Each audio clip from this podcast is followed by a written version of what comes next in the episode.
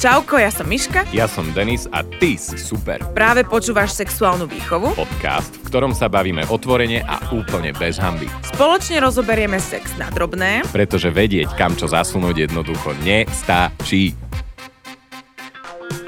Čaute vážení poslucháči, aj celé publikum, ktoré je tu na live evente Profesia Days, kde sa aktuálne nachádzame v Starej tržnici. Veľmi sa tešíme z tohoto prepojenia portálu Profesia a nášho podcastu, pretože o, sa to naozaj nezdá, ale sex ovplyvňuje aj teda pracovné vzťahy a budeme sa o tom rozprávať, budeme sa rozprávať o mm, romantických vzťahoch na pracovisku, kde to je dovolené, kde to nie je dovolené, či to ľudia chcú, či by si mysleli, že by to malo byť zakázané a máme aj hostku. Rozprávať sa budeme s našou obľúbenou psychologičkou Veronikou Ragan, ktorú všetci veľmi dobre poznáte. Tí, ktorí ju nepoznáte, si teraz poprosí jeden krásny potlesk od vás. Ďakujem. Ahojte, krásni ľudia. Táto epizóda je sponzorovaná pracovným portálom Profesia.sk a platformou, ktorá spája Profesia Days. My sa vždy na našom Instagrame vlastne pýtame rôzne štatistiky, ktoré potom preberáme a pýtali sme sa štatistiky ohľadom vzťahov a sexu na pracovisku. Takže prvá štatistika, otázka bola, mal alebo mala alebo máš romantický vzťah na pracovisku. Ty si nevidela Takže po, skús typnúť, že koľko si myslíš ľudí, že malo alebo má aktuálne takýto vzťah? Viac ako polovica? A myslím si, že aj tým, že máme troška mladšie publikum, tak niektorí z nich ešte ani pracovisko možno, že nemajú, takže... Taký detail? Tak, je to číslo menšie. A 17% e, nám napísalo, že áno, mal alebo mala, už nemajú. 9% stále má. 62% e, nie, nikdy nemalo a 12% napísal, že vzťah to nebol, k tomu sa dostaneme. Našli sme si aj nejakú takú verejne dostupnú štatistiku, ktorá hovorí o tom, že štvrtina všetkých novozniknutých vzťahov, ktoré neskôr vyvrcholila manželstvom, sú výsledkom romantických vzťahov na pracovisku. Uh, taktiež sa na svojich Instagramoch pýtame ľudí na ich príbehy, na ich, uh, zaujímajú nás ich otázky, takže uh, vlastne dosť prepájame to publikom práve s našimi odborníkmi a povieme si aj nejaké príbehy a poz, poznatky. Dobre, ja by som ešte do toho vstúpila. Akurát som ti išla dať slovo, že čo si tak celkovo myslíš o vzťahoch na pracovisku? Uh, ja by som ešte povedala vec predtým, že dosť veľa času svojho osobného života vlastne v tej práci trávime, čiže to je niekedy 8 až 12, niektoré aj viacej hodín času, čiže sa nečudujem, že k niečomu takému to môže naozaj dôjsť. Áno, to je vlastne, že som s tým človekom stále ho vidím a vie o mne všetko, veď kolegovia vždy o mne všetko vedeli, čo sa mi deje aj v mojom súkromnom živote. To vedeli všetci o tebe vždy a stále, takže chill out. takže je to úplne, úplne podľa mňa, že normálne, že sa toto deje, ale teda nie každý to v práci má povolené a nie každý, aj kolegovia sa na to pozerajú. Veľmi závisí od odvetia, že ako na tom je. Prišli nám príbehy um, Dali sme sa dokopy v mojej predošlej práci, sme spolu viac ako 5 rokov a berieme sa. Žijem s kolegom, ale ostatní to nevedia, je to spicy. Takto nám prišlo nejak viac, že to ešte taja. Uh, môj kolega to hral na super kolegu, kamoša, postupne až vzťah, až som zistila, že to mal rozohrané na viac smerov a išlo mu len o získanie pracovných informácií a využíval moje postavenie vo firme. Takže takéto veci sa dejú. Potom sú tam také veľmi pekné uh, príbehy o tom, ako spolu začali ako kolegovia, teraz sú práve vlastne manželia, majú spolu dieťatko, cerky, synčekov, krásny, krásny vzťah a stále fungujú aj ako kolegovia.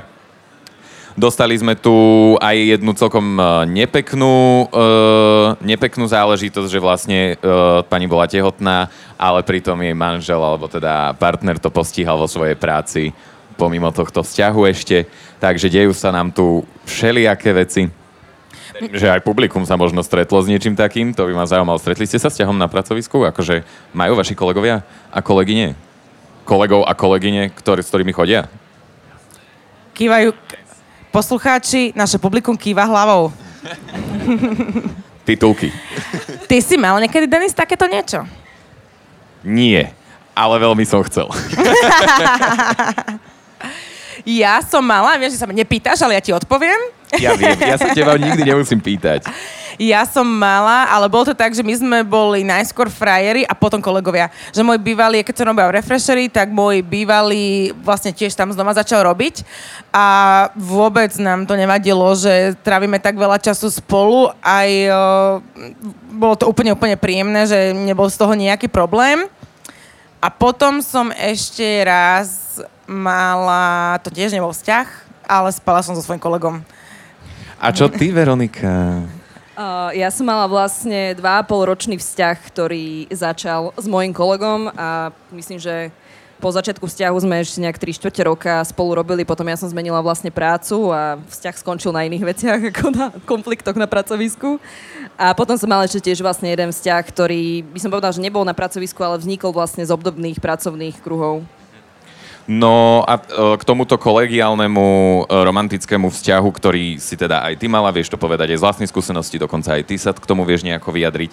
Um, dosť ľudí sa nás pýtalo v podstate, že či sa dá nejako oddeliť tento pracovný vzťah od toho romantického vzťahu, od toho intimného, ktorý máme ako keby doma, že či je vlastne pri tých kolegoch naozaj ťažké, ktorí spolu žijú a nažívajú, či je ťažké, alebo ako je, uh, aký je recept na také adekvátne, skvelé spolunažívanie a ako rozdeliť ten vzťah na pracovný a ako, roz, a, a ako ho nechať aj romanticky zároveň, aby to malo všetko. Ja si myslím, že to sa niekde zákonite nedá oddeliť. Tak ako si ťaháme súkromie do práce, tak si ťaháme aj prácu vlastne do súkromia. Čo sa týka vlastne tých pracovno-kolegiálnych vzťahov, tak si myslím, že to je, je to otázka komunikácie ako my sme schopní vlastne tieto situácie spolu riešiť a podľa mňa to, čo sa tam môže diať, je, že naozaj ideme možno až do oveľa väčšej blízkosti, čiže riešime aj iné témy, náročnejšie témy, uh, nevieme od toho vzťahu úplne uniknúť do práce, čiže sa nás to, si nás to tam vždycky počká,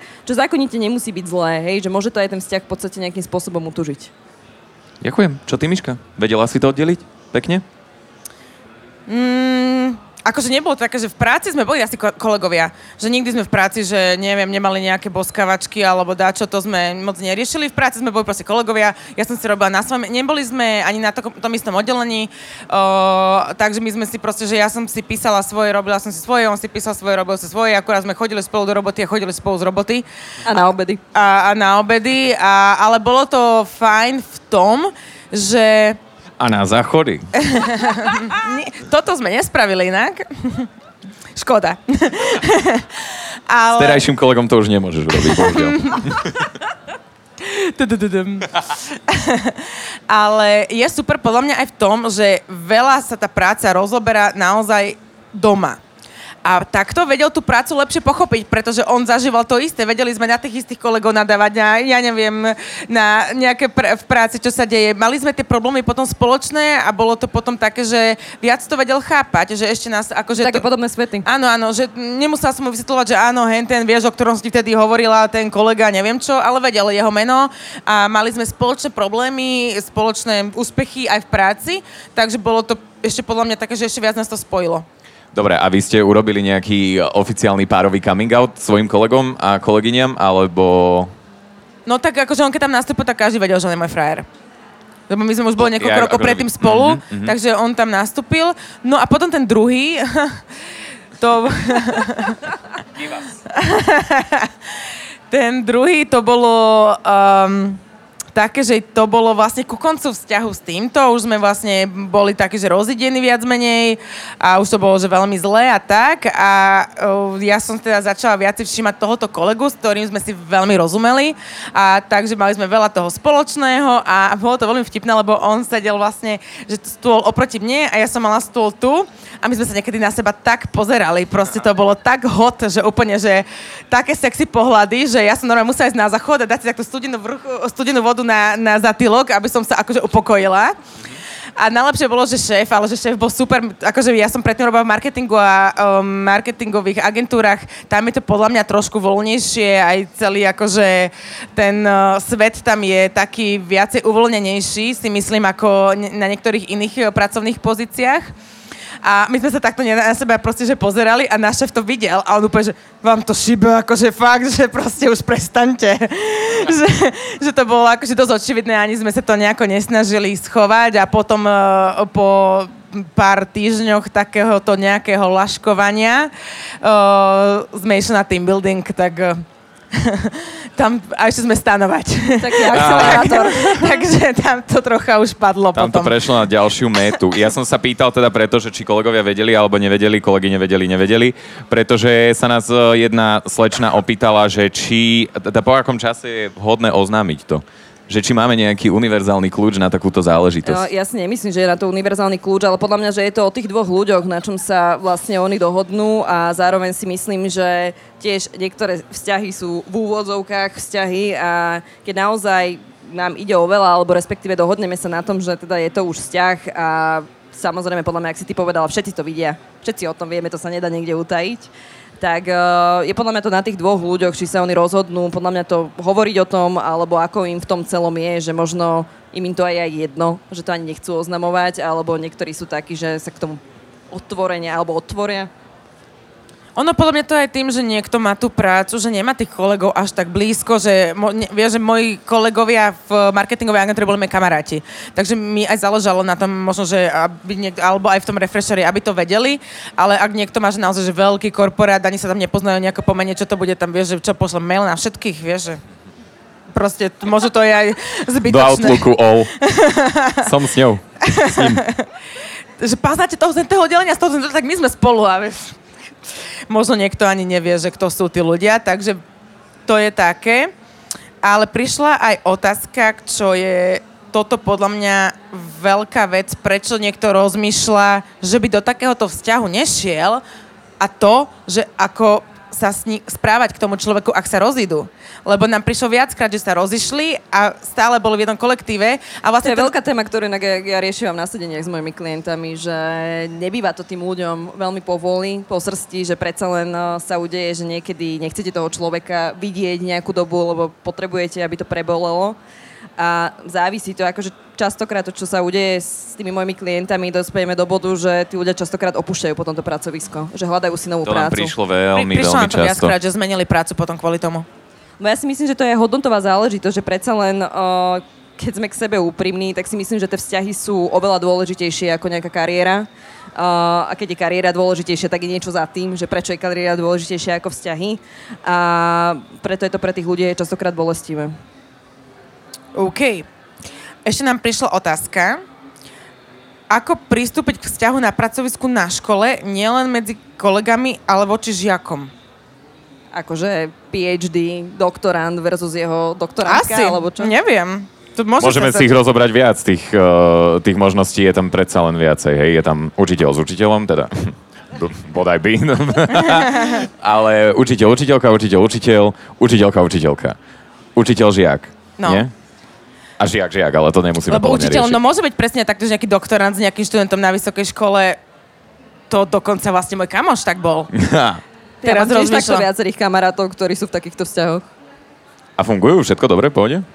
Tak samozrejme, že to bol obdobný proces, ako sme spomínali aj na tom pracovisku predtým a tiež jasné, že škola je oveľa konzervatívnejšie prostredie a veľa posmeškov si museli zažiť a kým sa vlastne k tomu dostali, ale tiež sa mi tam niekde ukazuje, že keď je tam oveľa väčšia nejaká jasnosť, tak tí ľudia do toho menej rýpu a menej skáču. Ďalšia otázka, ktorú sme sa pýtali na našom Instagrame bolo, vieš si predstaviť romantický vzťah so svojím kolegom alebo kolegyňou? Tak tam 39% nám napísalo, že áno vie, 34% nevie a 27% nám napísalo nie práve teraz, ale keby niekto príde, tak OK. Vy si viete predstaviť romantický vzťah so svojím kolegom alebo kolegyňou tuto? Tiež je tu také pokyvkávanie, že áno, Hej, A hej, niektoré hej. také aj. nesúhlasné. Ja napríklad mám je také veľmi zreteľné. So mnou? Áno, of course. V mojej bývalej práci som si akože vedel ve- veľmi predstaviť Ale tak zároveň, vzťah. keď sa na to pozrieme, tak Aj som si predstavoval, nebudem vám to klamať. Aj zo sociálnej psychológie sa vlastne ukazuje, že oveľa viacej vzťahov vzniká z našich nejakých sociálnych vrstiev, ako vlastne z nejakých rôznych spoznávacích aplikácií alebo datingových aplikácií. To zase tu by som troška, ja mám, eh, kto neviete, ja mám snúbenca z Tindra, takže... Áno, tak si- Áno, vy ste asi jediné publikum, ktoré to ešte nepočulo. A ešte, A ešte vám poviem, že je int. A, a to je asi všetko, čo potrebujete počuť. Hej, to je taký interný joke, že to hovorím v každej epizóde. Áno. Môj A zasvetenie do vlastne celej sexuálnej výchovy je to, že ona má manžela budúceho Inda. Áno. Um, pri ľuďoch, ktorí si nedokázali predstaviť, uh, nie nedokázali predstaviť, áno, nedokázali predstaviť vzťah so svojím kolegom alebo kolegyňou, ale majú s ním nejaký veľmi blízky vzťah. Existuje na to dokonca anglický výraz, ktorý, uh, ktorý znie work spouse. Um, je to vlastne pracovný manžel alebo pracovný partner. Približne 17% ľudí v práci majú veľmi takéhoto blízkeho kolegu, ktorému sa zdôverujú viacej ako so, so všetkými ostatnými. Predpokladám, že aj vy možno máte nejakého obľúbeného kolegu, prísediaceho, prísediacu, ktorej poviete oveľa viac, ako by ste povedali slečne, s ktorou chodíte raz za dva týždne na obedy, zrovna vtedy, keď tam nie je tá vaša kolegyňa alebo kolega. Čiže možno máte práve takéhoto sem tam ich obdarujte, dajte im darček, tiež je to váš parťačík. To je taký ten kolega alebo kolegyňa, ktorý keď dá výpoveď, tak to je ako keby rozchod. Hej, je, presne takto som vlastne začal v bývalej, v bývalej práci ja, že mňa tam dostala veľmi blízka kamarátka a ona potom odišla a všetci sa báli, že odídem aj ja. Čiže tam môže nastať aj takýto kle, že vlastne work spouses by opustili tú prácu spolu. Áno, lebo jeden z dôvodov, prečo zostávame v práci, je aj kolektív a, a toto... Ja by som povedal, že jeden z najsilnejších Áno. dôvodov. Takže Po môže sa stať, že keď sa to začne ten kolektív rozpadať, aj v tej reklamke, kde som bola s týmto, o, tak to tak bolo, že postupne jeden odišiel, druhý odišiel a došli sme nakoniec všetci odtiaľ. Takto, Veronička, mám na teba jednu otázku. No poď. Uh, m- môžem ako žena navrhnúť externému spolupracovníkovi, aby ma zobral von? To my... Musíš. Nevyskúšaš, nevieš. Uh, áno, akože povedala by som aj toto, ale zároveň si myslím, že nech skúsi najskôr flirtovať baba a uvidí, že ako bude mať odozvu. Dobre. Ako sa tomu ubrániť, keď je vzájomná náklonosť a trávime spolu celé dni v práci? Studená voda na záchode. Nepomáha. Nepo, asi nepomohla, no. tak možno strčiť si celú hlavu asi pod kohútik alebo niečo. Vieš nejako, že takéto nejaké triky, že uh, morálne alebo nejako inak, alebo aj proste iba... Aj psychologicky, meditácia, že neviem, pôjdem si sadnúť teraz na nechcem, vankúšik. Ne, nebude to robiť dobre, nestojí mi to za to. Tak moment, akože toto nechcem, nebude mi to robiť dobre, to sa podľa mňa nedá povedať, ani keď máme niekoho, kto je z našich kamarátov, alebo ja neviem, chlapov, alebo žien, o ktorých vieme, že to je čistá katastrofa, ale tak napriek tomu si niekde uvedomujeme, že istám, neistám, ako to máme, že... Idem, nejdem. Idem, neidem, že niekde podľa mňa sa dá, vedome, ale to podľa mňa chce nejakú istú mieru vyzrelosti v človeku, takýmto veciam začať niekde odolávať alebo úplne sa niekde od toho odstrihnúť, ale že zároveň podľa mňa, že to je normálne, že proces. Je to proces naozaj, že buď ten človek do toho ide a niekde podľahne a nepomôže ani studená voda, alebo sa veci stanú, nestanú, že... Ani svete nabia si ani nepomohla. svete nám nepomohla, no. Sme predsa budové bytosti, samozrejme. Ďalšou otázkou, ktorú sme položili našemu publiku, bola, že či zažili odsudenie od kolektívu alebo ohováranie kvôli romantickému vzťahu. Uh, 24% z našich poslucháčov, sledovateľov, poslucháčok, sledovateľiek zažilo. Uh, 51% poslucháčov, posluchačiek, poslucháčok nezažilo. A takže sa o tom nedozvedeli, bolo cca 25%. Veronika, prosím ťa, ako sa vysporiadať s takýmto negatívnym, s takouto negatívnou odozvou od kolektívu, s ktorým sa vlastne stretávam každý deň minimálne na 8 hodín denne a uh, veľmi ma to asi aj ovplyvňuje vo výkone, veľmi ma to ovplyvňuje aj v nejakom pracovnom nasadení. Nemám úplne asi tam chuť chodiť, keď toto počúvam alebo Áno, áno, vidím. podľa mňa, že to je normálne, že téma prijatia, či ja sa cítim byť prijatý, či už je to pracovný kolektív alebo kamarátsky, že ad jedna, podľa mňa dá sa to s nimi otvoriť, že je mi to nepríjemné a že ja do tej práce proste chodiť chcem a že vydiskutujeme si to, ale že zároveň si aj podľa mňa, že niekde treba uvedomiť, že to je skôr o nich. To je ich nejaká nevysporiadaná téma, ktorú potom takto proste prenášajú a šíria na ostatných ľudí, že netreba sa niekde podľa mňa toho zlaknúť. Takže uh, môžeme byť, mali by sme byť aj pripravení, ak by sme to náhodou chceli niekedy oznámiť, mali by sme byť pripravení aj na negatívnu reakciu samozrejme. Áno. Ale pokiaľ budeme žiť v pravde a hrdo, tak sa to podarí a prežijeme to určite. Myslíš si, že by mali byť romantické vzťahy na pracovisku zakázané? Tak iba 3% e, nám napísali, že áno, mali by byť zakázané. 54% môžu byť, ale s určitými pravidlami. A 44% si myslí, že by takéto vzťahy mali byť povolené. Ideme sa opýtať nášho publika. Myslíte si, že by vzťahy na pracovisku mali byť zakázané? Povedali nie. Povedali nie. A ukázali aj hlavami. Prišiel nám ale príbeh, ktorý je taký, ktorý to tak troška ukazuje, že tie pravidla nejaké by tam teda niekedy možno, že mohli byť, ale tiež je to možno, že aj o komunikácii a o nejakom individuálnom prípade. Zažila som vzťah na pracovisku a bolo to celé zle. Na začiatku vzťahu sme boli len kolegovia, potom jeho povýšili a bol našim tým lídrom a celkovo to bol toxický vzťah. Uh, nechcem uh, to robiť, nestojí mi to za to, čiže je to dlhá historka, ale bolo to v časi korony, boli sme na home office, tak som zažila aj pracovnú šikanu.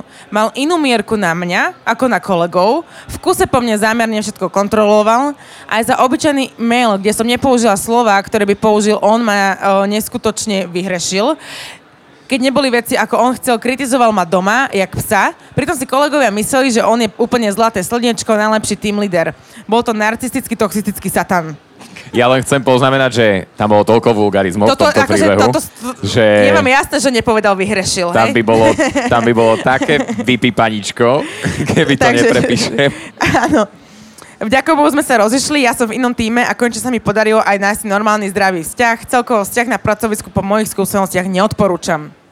Tak podľa mňa to nebolo o vzťahu na pracovisku, ale vzťahu s konkrétnym človekom. Áno, tam aj mne to už trošku zavania tými osobnejšími problémami. Ja som sa ťa chcel spýtať, že či si vieš predstaviť alebo nám povedať nejaké pravidla, ktoré by mohli fungovať pri uh, vzťahoch na pracovisku. Že či si tam vieme určiť niečo.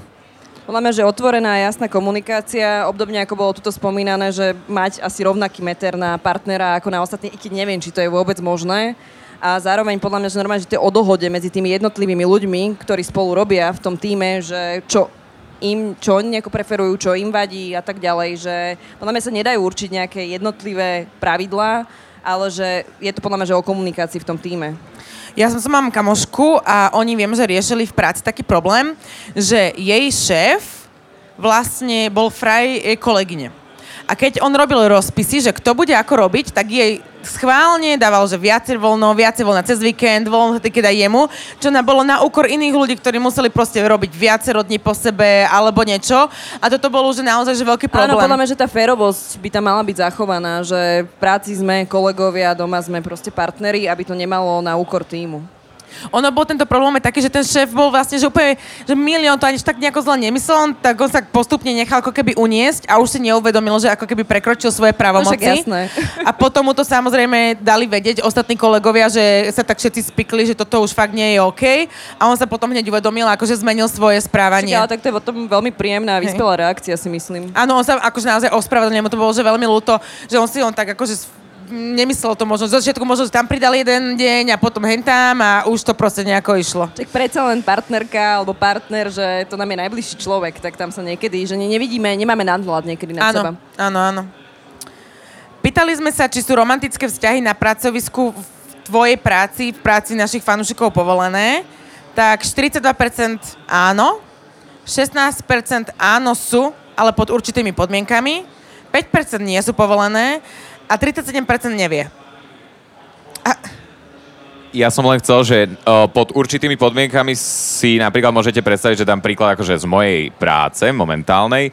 No, my napríklad nemôžeme mať vzťah s človekom, ktorý je hierarchicky ako keby pod, pod daným človekom. Že tam sa nemôžu uh, hierarchicky... Že môže sa ako keby jedna línia uh, randiť, nazvime to môže jedna línia randiť, ale podriadený a nadriadený randiť spolu nemôžu neviem vám úplne vysvetliť ja osobne prečo, len som si prečítal etické kodexy a záležitosti a bol Áno, som poučený. toto častokrát býva v tých etických kodexoch zavedené asi kvôli tomu, čo si ty spomínala v tom príbehu predtým, ale že zároveň môžu, nemôžu. No tak keď sa aj udeje, tak sa tá situácia bude riešiť.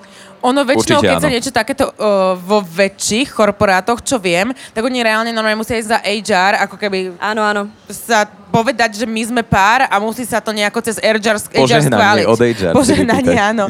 musí sa to nejako cez HR akože schváliť. Tak a... predsa len ten HR je niekde ten strážca toho etického kódexu a väčšinou je to o tom, že aby sa tá situácia začala riešiť. To nie je o požehnaní, ale tiež som počula prípady aj z praxe, aj od kamarátov vlastne o tom, že Adine, už to bolo raz spomenuté, že buď ťahanie nejakých informácií sa môže udiať, alebo sa prekecne kolega kolegovi o niečom, čo by nemali vedieť v jednotlivých departmentoch, takže aj to tam môže ísť, že naozaj, že môže ísť o nejaké firemné politiky alebo o nejaké veľmi um, slovičko mi vypadlo, informácie, ktoré sú vlastne nejaké cenné alebo hodnotné, ktoré by sa nemali zdieľať. Mm-hmm. Napísala nám jedna baba, ahojte, normálne by som vám napísala storku na túto tému, ale oboch by nás za to vyhodili z práce. Takže... Tam asi povolené Tam to nebudú. asi bude zakázané. Um, ako sa zachovať ku kolegom, keď sa rozešli v zlom a jeden kýda na druhého? A ty si proste v tom trojuholničku. A musíš to počúvať z oboch strán, predpokladám. Taká vrba. Áno, uh, áno. Podľa mňa, že nie každému je nám povoli ohováranie. A pokiaľ ten, tomu človeku, dotyčnému, ktorý to písal, toto vadí, tak možno aj odporúčiť tým dvom, že nech dajme tomu na terapiu, alebo sa porozprávať s niekým. Ku tebe, Veronika Ragan. Ďakujem za toto promo. A, ale že o, to podľa mňa, že není príjemné ani v kamarátskych vzťahoch, keď sa niečo takéto udeje a tam môžeme naozaj zakročiť, že počuj, chod si to riešiť, že ja nechcem, že mám mať rád obidvoch a že nechcem tu byť prostredníkom na jedného, na druhého. Samozrejme, že keď sme kamoši, tak niekedy chceme vypočuť toho druhého a že to sa proste udeje, že niekedy je jeden na druhého nahnevaný, ale že keď to už prekračuje nejaké naše medze alebo kompetencie, tak podľa mňa kľudne sa môžeme ozvať s týmto. OK. Nádhera, ďakujeme potom sme sa pýtali, už troška akože, nech nám prezradia niečo, či sa páčil alebo páčila sa ti niekedy tvoja kolegyňa alebo kolega. 41% nám napísalo, že áno, páčil alebo páčila a vie to. 33% áno, páčil... To sa nedá utajiť. Áno, páčila, páčila, nevie to. A 26% napísalo, že nepáčila alebo nepáčila. Ty si hovoril, že tebe sa niekto taký páčil. Aj si to nejako, že si tako, že... Ja som to veľmi hlasne delegoval v druhej strane. ja... Uh, no. Uh,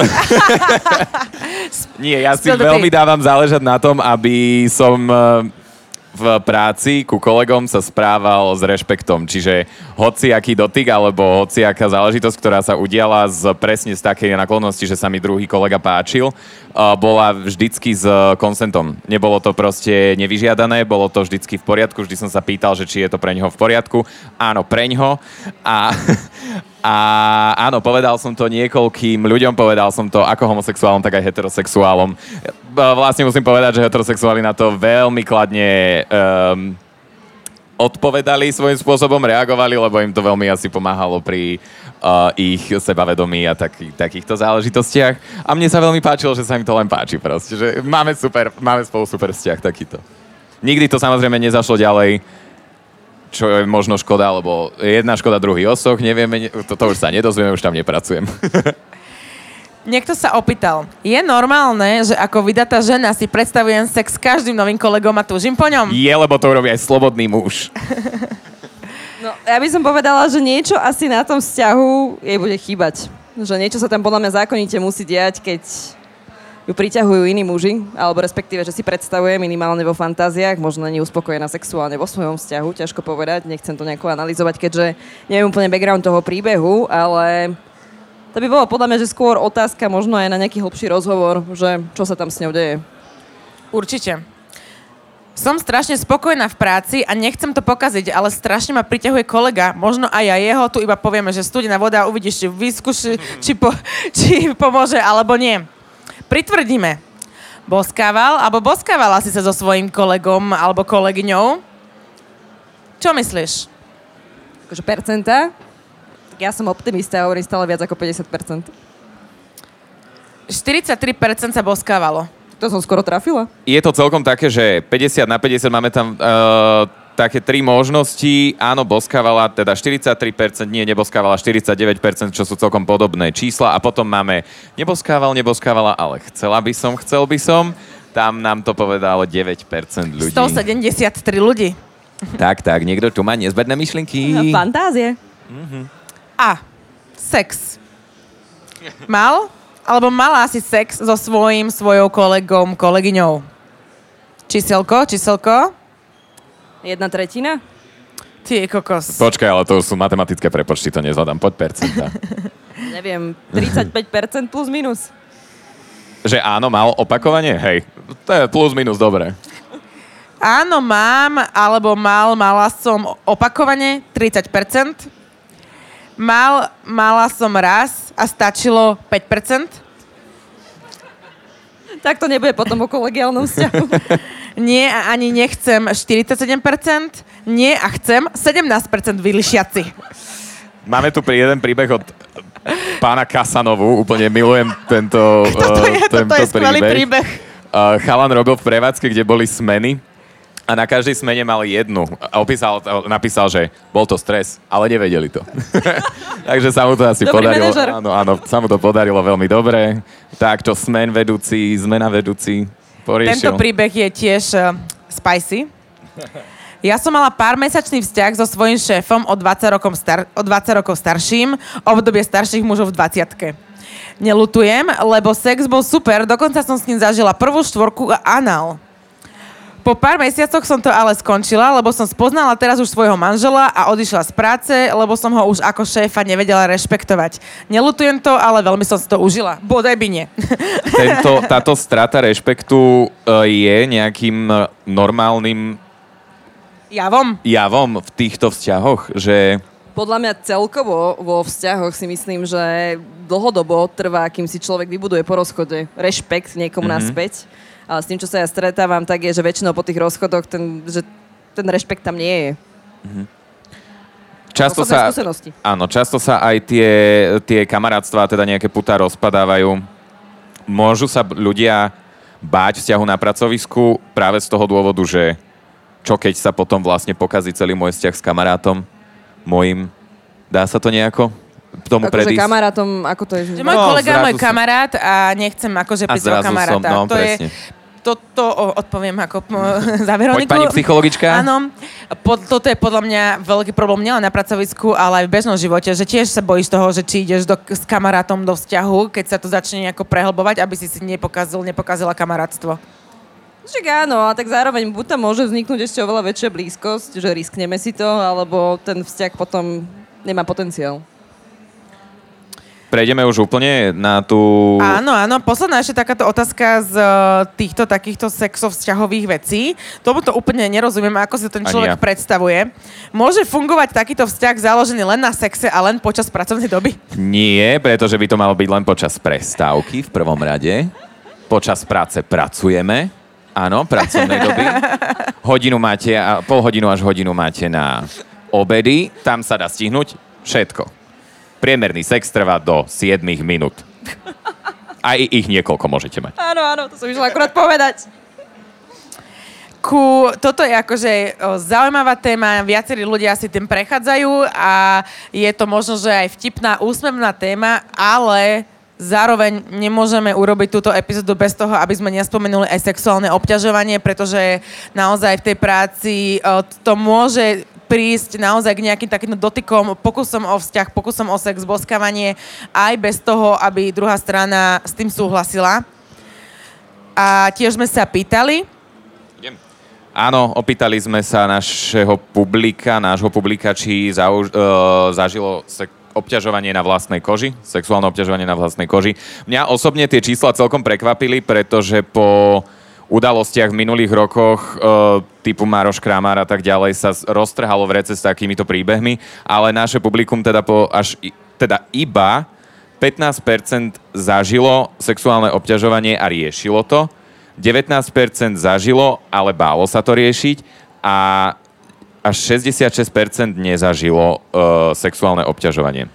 Tuto je, ale pri týchto číslach nám prišiel dobrý point od ľudí, že na túto otázku o obťažovaní na pracovisku nemyslím si, že to malé percento pozitívnych odpovedí je odrazom reality. Skôr toho, že sme tak zvyknuté na hlúpe náražky, vtipy, debilné reči až obchytkávanie, že to väčšina ľudí ani nepovažuje za obťažovanie. Tak, môžeme si teda definovať sexuálne obťažovanie, uh, ktoré antidiskriminačný zákon opisuje. Mám tu priamo poučku, takže sa teraz na vás nebudem pozerať a budem sa to snažiť pekne prečítať. Prepačte. Sexuálne obťažovanie je verbálne, neverbálne alebo fyzické správanie sexuálnej povahy, ktorého úmyslom je, alebo následkom je alebo môže byť narušenie dôstojnosti osoby a ktoré vytvára zastrašujúce, ponižujúce, zneúcťujúce, nepriateľské alebo urážlivé prostredie. Veronika, prosím ťa, vedela by si nám túto poučku preložiť do ľudského uh, slovenského jazyka Uh, blízkeho nám všetkým? Blízkeho nám všetkým, že tam, ja by som ešte povedala o tom, že dôležitá vec je, že či ja ako človek viem na danú situáciu reagovať, či mám normálne v mojich kompetenciách to, že ja v danej situácii viem naozaj zachovať chladnú hlavu, uh, lebo naozaj to, čo je zastrašujúce, je väčšinou tak ten pocit, pocit zamrazenia, že kokos, čo s tým mám ja teraz proste urobiť, že Uh, buď sú to nejaké nevysporiadané témy, ktoré ja mám, alebo tá situácia je naozaj že veľmi prekvapivá, až odstrašujúca.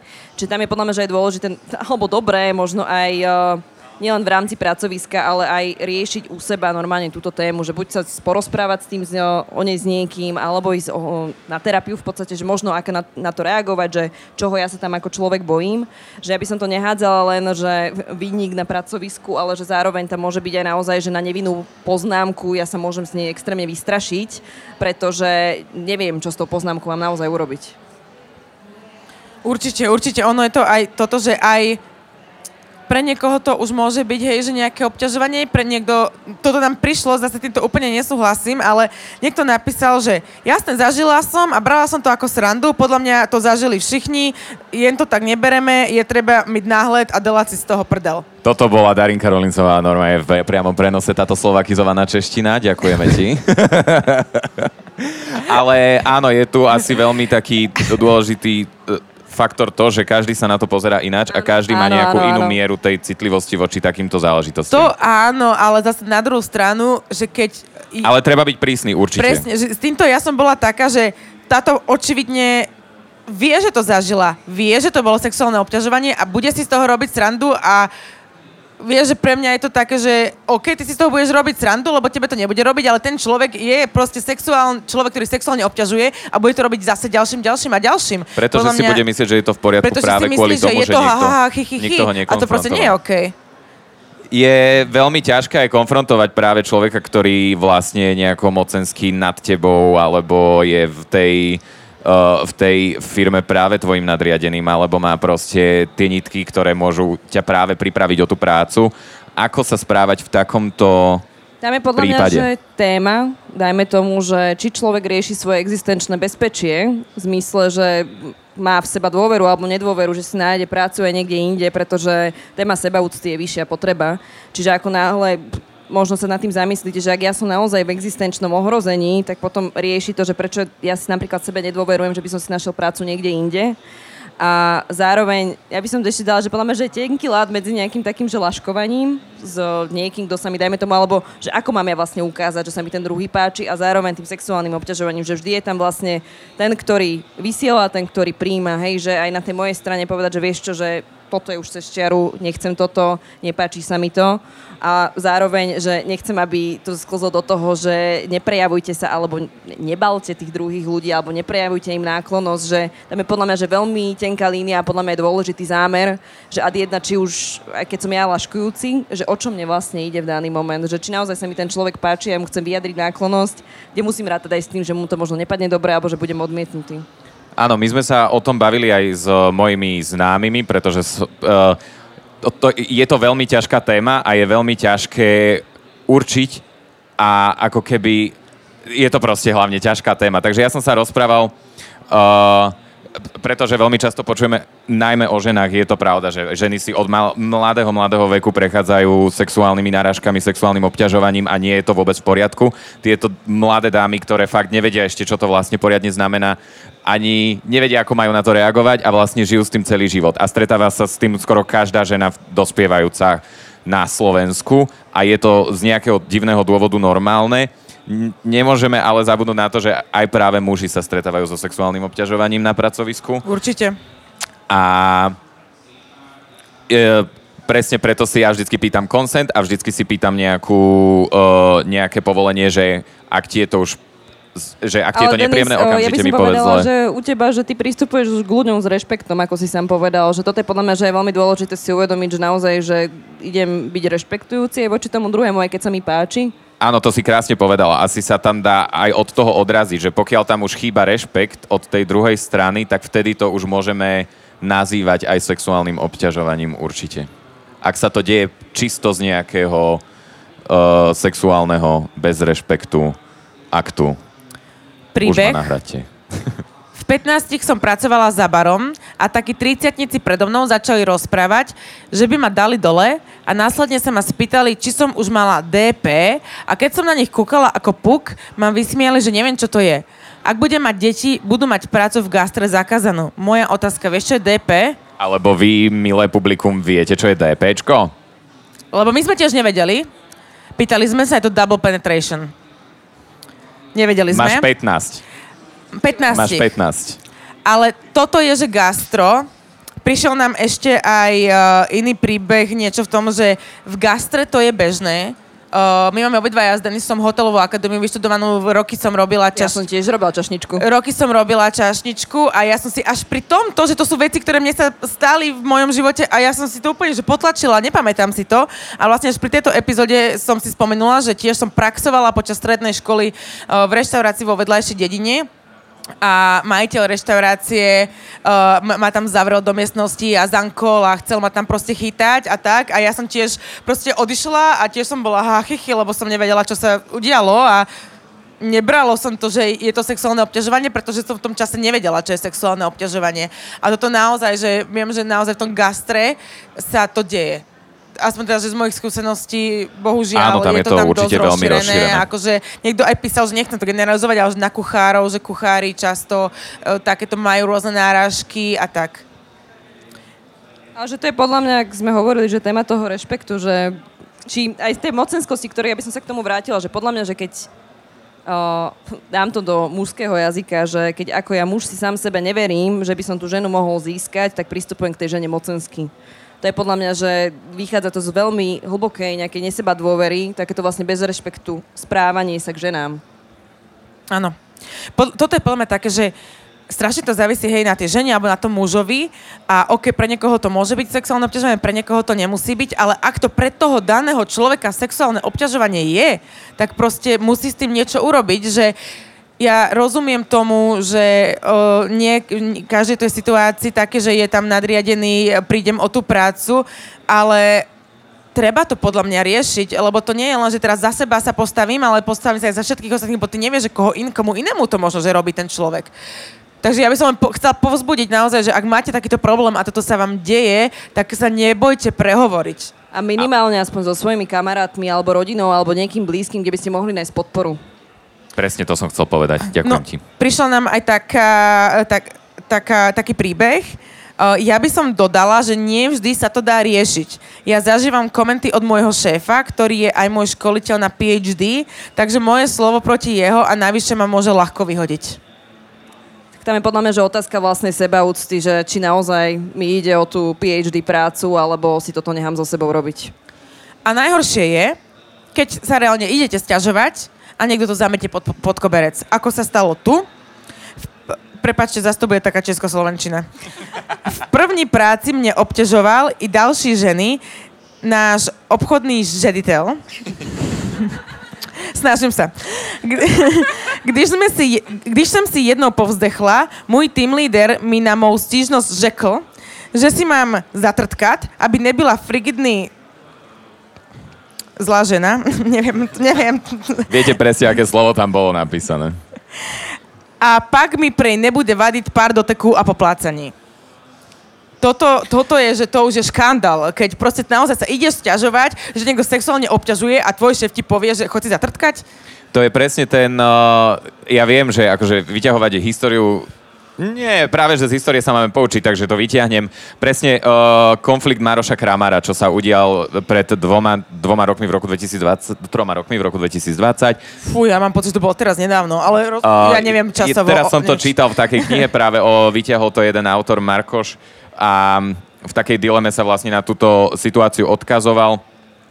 Opisoval to vlastne takým spôsobom, že presne uh, to bola tá reakcia, ktorú Maroš Kramal nemal mať. Aj napriek tomu, že to možno tej dievčine nevadilo, bolo to verejné a veľmi veľa žien sa s tým práve stotožnilo, že si uvedomil, že áno, aj mne sa dejú takéto veci a dejú sa mi proti mojej vlastnej vôli. Nie je mi to príjemné. A vtedy práve pán, pán zareagoval, že nemôžem za to, že sa mi tu akože škaredé a nechcené ženy teraz takto stiažujú a tak ďalej. Um, Chcel som na, sa na tým spýtať. Celom, na tomto celom, akože čo, čo, čo bolo s tým kramárom, tak ja som tiež bola taká, že OK, to, čo sa stalo, bolo jasné, že je medzi nimi priateľský vzťah, že možno to nebolo až také zlé. Najhoršia bola jeho reakcia. Tá reakcia Lebo keď bola presne zlá. To, to, toto sa stalo, čo sa stalo, tak uh, jednoducho mal si nasypať popol na hlavu presne preto, že niekto iný to zažil, kto s tým nesúhlasil. Možno, že ona s tým bola akože v pohode, nevieme, ale že sú, je strašne veľa žien a mužov, ktorí s takýmto správaním v pohode nie sú a on si to v tom momente mal uvedomiť a mal sa ospravedlniť a tá jeho reakcia nebola správna. Určite. Súhlasím. Uh, uh, jed, uh, jeden človek nám napísal, že je treba nastaviť si vlastné hranice. Uh, ľudia si k nám dovolia iba to, čo im my sami dovolíme. Veronika, vieš k tomu sa... S týmto sa... absolútne súhlasím a podpisujem sa pod to, že na jednej strane, že dobre, že je veľmi nejaký minimálne percento vecí, ktoré nevieme naozaj ovplyvniť, ale to, čo my môžeme ovplyvniť a pracovať na tom je to, že čo do nás bude padať, kde máme my tie naše hranice, čo dovolíme tým druhým ľuďom. Podľa mňa, že veľmi múdro píše tento človek. Čiže aj naozaj, že na tom vlastne my sami určujeme, aký rešpekt alebo úctu budeme dostávať od druhých. Áno, ale zároveň, vieš, že keď inak naozaj predátor reálne, že hej, aj znásilnenie a tak, že môžem si akékoľvek Pre, preto hovorím, preto určiť. Hovorím, a... Preto hovorím, že naozaj sú tie no. min, tých pár percent, ktoré naozaj my nevieme nejako ovplyvniť, ktoré bohužiaľ sa dejú ano. a nemali by sa diať. Áno. Ale by som povedala, že v takej tej bežnej populácii a komunikácii, aj tuto my medzi nami, však aj vy viete, komunikujete veľa medzi sebou, že takisto riešite tému vlastných osobných hraníc a je to niečo, čo musíte dennodenne komunikovať. Áno, áno, áno. A dennodenne na tom pracovať. Ešte jeden tu máme príbeh. V mojej prvej práci hneď po výške ma často obťažoval oveľa starší kolega. Vedel vystihnúť chvíľu, keď nebol v kancelárii môj kolega, s ktorým som pracovala a chcel sa na silu objímať a podobne. Bolo to nechutné a hlavne to bol starší pán, čo mal už aj vnúčatá. Bolo to veľmi nepríjemné a hlavne som sa bála to niekomu povedať, lebo to bola moja prvá práca a veľmi som sa nadrela, aby ma tam vzali. Okrem toho, jeho mal vo firme každý rád a bála som sa, že by mi to nikto ani neveril. Našťastie to od objímania nikam nezašlo, ale bol to otrasný zážitok, hnusný a teraz by som na to reagovala úplne inak. Toto je presne to, že možno, že aj pri tejto epizóde si veľmi veľa žien uvedomí, že niečo takéto aj mužov, aj mužov presne, že si niečo také v minulosti zažili. A podľa mňa, podľa mňa um, to, čo je podľa mňa ešte ohrozujúcejšie, je ten pocit samoty, alebo respektíve taký ten bystander, bezmocnosti. bezmocnosti, ale zároveň aj taký ten bystander efekt, že aj ľudia vo firme vedia, že možno takéto sa niečo deje, ale nepovedia, neceknú, že ten človek naozaj v tom zostáva sám. Takže je treba prejaviť tú podporu práve, ukázať, že sme tam s nimi. Alebo že aj hlavne, že keď vidíme napríklad, že u niekoho, že o, nevie sa prejaviť, alebo že mu to je veľmi nepríjemné, že je zaskočený, tak sa môžeme vedľa neho postaviť. Že normálne, že nabrať tú odvahu a postaviť ano, ano. sa za neho. Že... Áno, pretože práve tieto Kámo, činy sa... Prehnal. Práve tie reakcie bývajú také, že nedokážeme okamžite spak ruky mu jednu vlepiť, alebo jej jednu vlepiť, no jej by sme asi ani vlepiť nemali, ale viete, ako to no, myslím? Ni- nikomu. Dobre. Tak ale keď si v ohrození, vieš, áno, že no, tak to, áno, áno, to, áno. ale... diskutabilné povedať. Teda je tam presne ten šok, že sa neviem vlastne ani pohnúť. A vtedy, vtedy čo? Jak, jak prekonať tento, alebo ako reagovať na takúto podľa situáciu? Mňa, že není by som povedala, že není nejaký jednoduchý návod, alebo že to je tiež dlhodobá práca, ktorú častokrát to počúvam aj od mojich klientov. Kurzy aj... sebaobrany, teraz som si napríklad... Áno. napríklad aj kurzy sebaobrany, podľa mňa, že je dobré dostať to napríklad, že do tela, hej, že začať dôverovať aj napríklad tomu telu, že je, že je silné, čo môže byť cez, cez športy napríklad, alebo aj cez ten kurz sebaobrany, mm-hmm. ale že zároveň aj my, keď sme v tej reakcii, tej šokovej, že dobre, že tak v daný moment sa toto udeje, že napríklad v nejaký moment nevieme reagovať, ale podľa mňa dobré je to ísť otvoriť, riešiť to, potom sa možno nám stane, že keď sa opakovane tá situácia udeje, tak budeme možno už vedieť aspoň nejako zareagovať, že to je takisto podľa mňa, že normálne, že proces, ktorom sa musíme naučiť postaviť sa za seba, normálne učiaci sa proces. Ďakujem. Takéto no, nevehodné poznámky, to inak toto je že fajn, že keď sa to, že bohužiaľ deje opakovane, tak sa možno na to už do budúca pripraviť, že a teraz mu už fakt niečo poviem a toto, že Podľa odvahu. Mňa, áno, ale že podľa mňa, že skôr či neskôr to z nás začne bublať. A že toto bublanie normálne dovoliť si to pustiť zo seba von. Pýtali sme sa ešte, či poznajú niekoho, kto zažil sexuálne obťažovanie. Tak 44% pozná niekoho a nepozná 56%. To je, že proste viac ako polovica ľudí z našich poslucháčov pozná niekoho, kto zažil sexuálne obťažovanie, to je hrozné. Proste fakt, tie čísla sú vysoké a deje sa to a napriek tomu, že sa o tom už veľa rozpráva, tak stále sa to proste deje, stále sa tí ľudia boja a je to veľmi, veľmi smutné. Ja by som to ešte niekde hlbšie možno zadefinovala, ak môžem takto na záver. Mi teraz napadlo, Jasné. že to, čo sa napríklad stretávam pri práci so ženami, je taká nejaká naučená vďačnosť. A to vie extrémne vtedy zavariť procesor, že ja by som teraz vlastne mala byť vďačná, že nejaký muž o mňa prejavil záujem. A Presne to, to, je ako čo hovoril Kramar. No. A, Čo je teda blbosť, hej, s týmto sa nestotožňujeme. a toto bohužiaľ my ako niekde ženy máme naučené, že však ty by si mala byť vďačná. To častokrát, hlavne keď žena pochybuje niekde o sebe, že není dostatočne pekná, múdra alebo o svojej vlastnej seba hodnote, tak na toto môže naozaj narážať. Toto sa ale deje aj výchovou. Toto je taká vec, že toto sa deje aj v rodine, to nemusí byť že na pracovisku, ale aj v rodine. Nejaký tam ujo ma tam môže objímať, keď nechcem, aby ma objímal, alebo niečo. A proste my, ženy, sme vychovávané, že len buď pekná, dobrá a Poslušná. a poslušná a nerob problémy a buď ticho a zameď to pod koberec, lebo ty nemáš právo na svoj hnev a nemáš právo prejaviť svoje emócie, lebo ty máš byť tá poslušná a toto je veľký problém výchovy, že ženy, ale akože samozrejme, že aj muži uh, sú takto proste vychovávaní a to je naozaj, že aj výchovou. Čo dodať, áno. Ja veľmi súhlasím, že je to systematická záležitosť a treba na Áno, tom áno, je to pracovať do oveľa... záležitosť aj generačný prenos, ale sfér že ako kto, nás len- tu, kto nás tu počúva, podľa mňa sa na to môže normálne začať zamýšľať, že Áno. existuje podľa mňa, že aj veľmi veľa projektov, ktoré ženy podporujú, alebo terapeutov, ktorí vám s týmto vlastne môžu pomôcť, ale že naozaj, že nemusíte byť babi vďačné za každého chlapa, ktorý o vás zakopne. Ani vy, chlapci. Ani vy chlapi, samozrejme. A naopak, teda nechcem... Ale že...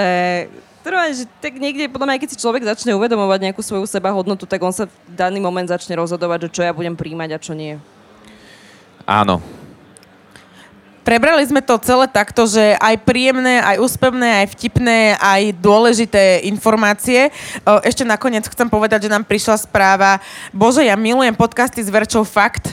Tak chcem povedať, že aj my, a toto je náš piatý podcast už spoločný, tak sa veľmi tešíme. O, je to teda naozaj že zložitá téma. Veríme, že každý o, si to zažije, má krásne vzťahy a keď nie, keď sa rozidete, tak to všetci zvládnete nejako v poriadku a veríme, že budete sa brániť sexuálnemu obťažovaniu aj sexuálnemu obťažovaniu vašich kolegov a kolegyň.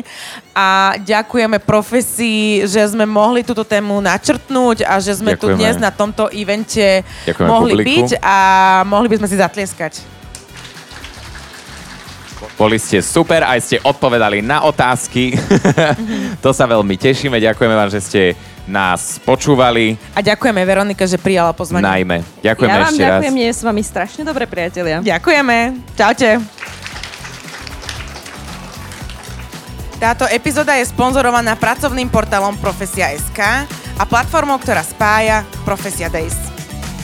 Páčila sa ti táto epizóda? Daj vyjadrenie Hoď nám follow. a ju ďalej. Díkičko.